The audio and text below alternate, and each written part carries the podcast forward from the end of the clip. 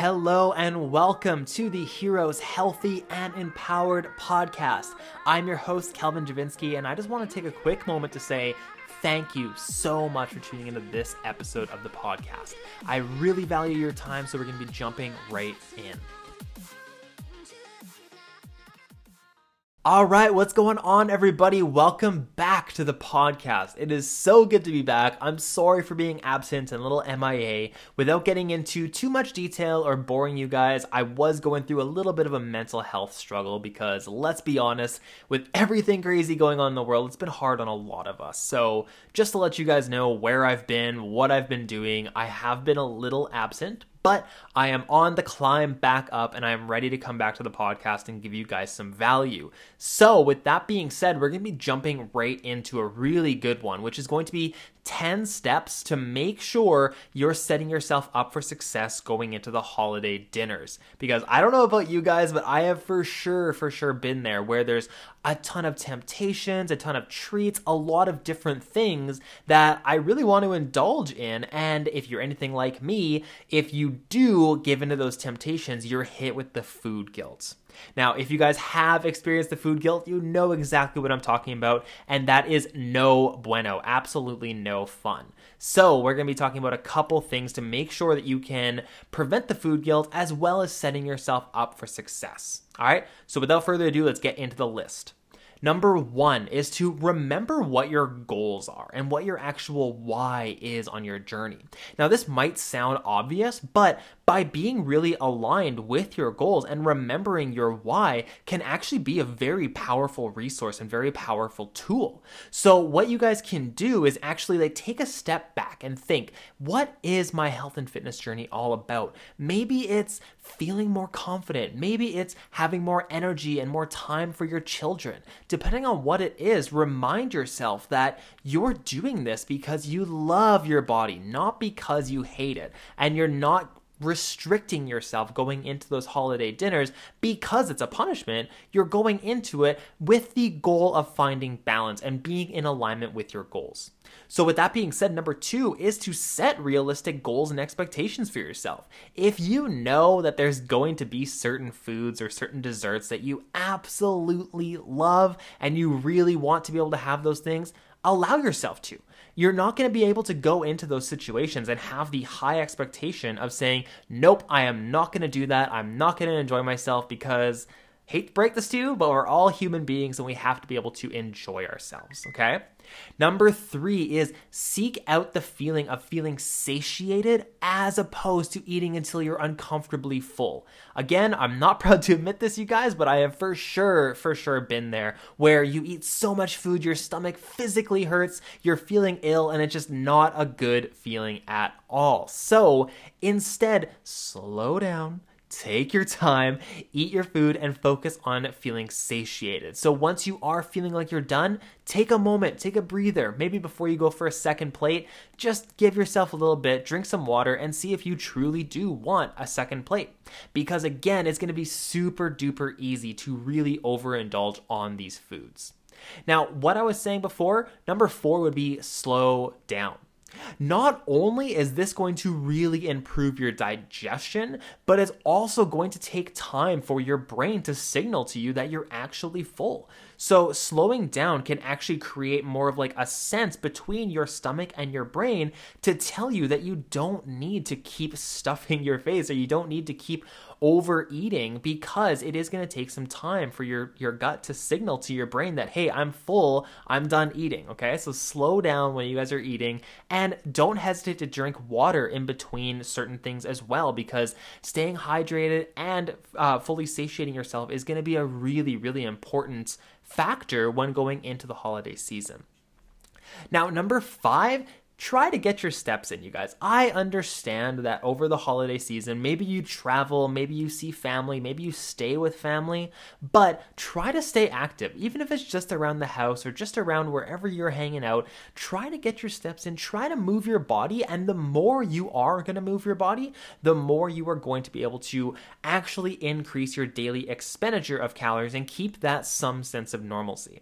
I get it. You guys may not be able to go to the gym. Maybe the gyms are closed or maybe Maybe you just are like, no, it's the holidays, I want to enjoy myself. That's totally fine. But maybe encourage your friends and family or whoever you're hanging out with to go outside on a walk. I know that it's probably going to be cold, but guys, wear some layers. Encourage your family to get outside with you guys, and it might be a new fun family tradition.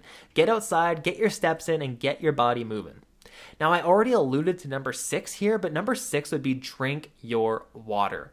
This is super duper important, especially if you are going to be, enjoying yourself, maybe having the occasional alcoholic beverage as well. It's really important to stay hydrated. In fact, if you guys have been following me for a while, you know that I do talk about this a lot, where sometimes if we're just feeling bored or if our body is dehydrated, we might send hunger cues to our brain telling us like, hey, I need something. I don't know what it is, but I need something. So sometimes just drinking your water can really help curb those cravings and making sure that you're staying energetic and hydrated long term. Now, number 7 would be moderation. Again, if you guys follow me for a while, you know that this is something that I talk about a lot. And it's because moderation is so important. There's no such thing as a bad food. And if we're going into any kind of environment where we do have the all or nothing sort of mentality, it can really create negative relationships with that food and begin patterns of binging or purging yourself where you're not able to have that full balance. So it is very, very important that you are focusing on moderation. Leading into number 8 here is that if you are my client, you already know this. If you guys have done a challenge with me, you already know this, but I'm very vocal about the 80-20 rule. Remember to follow 80-20. Express gratitude and not guilt for the fact that you can have balance. You can have moderation.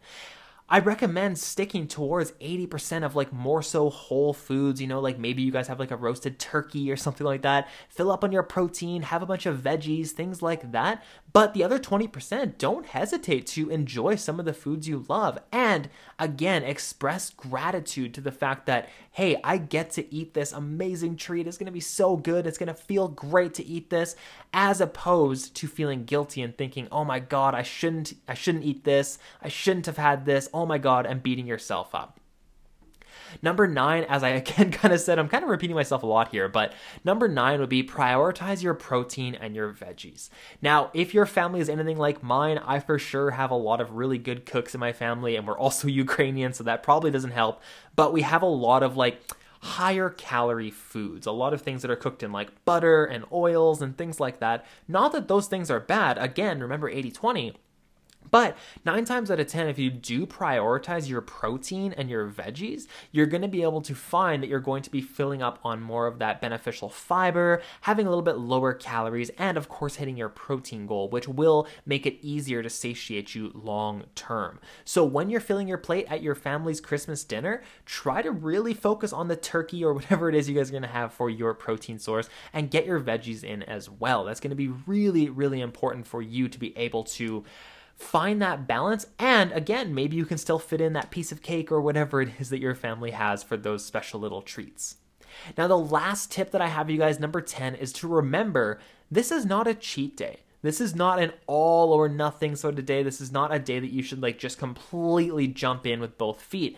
Remember that when you label a day or even label a meal as a cheat meal, you are implying that there is a good and a bad type of meal.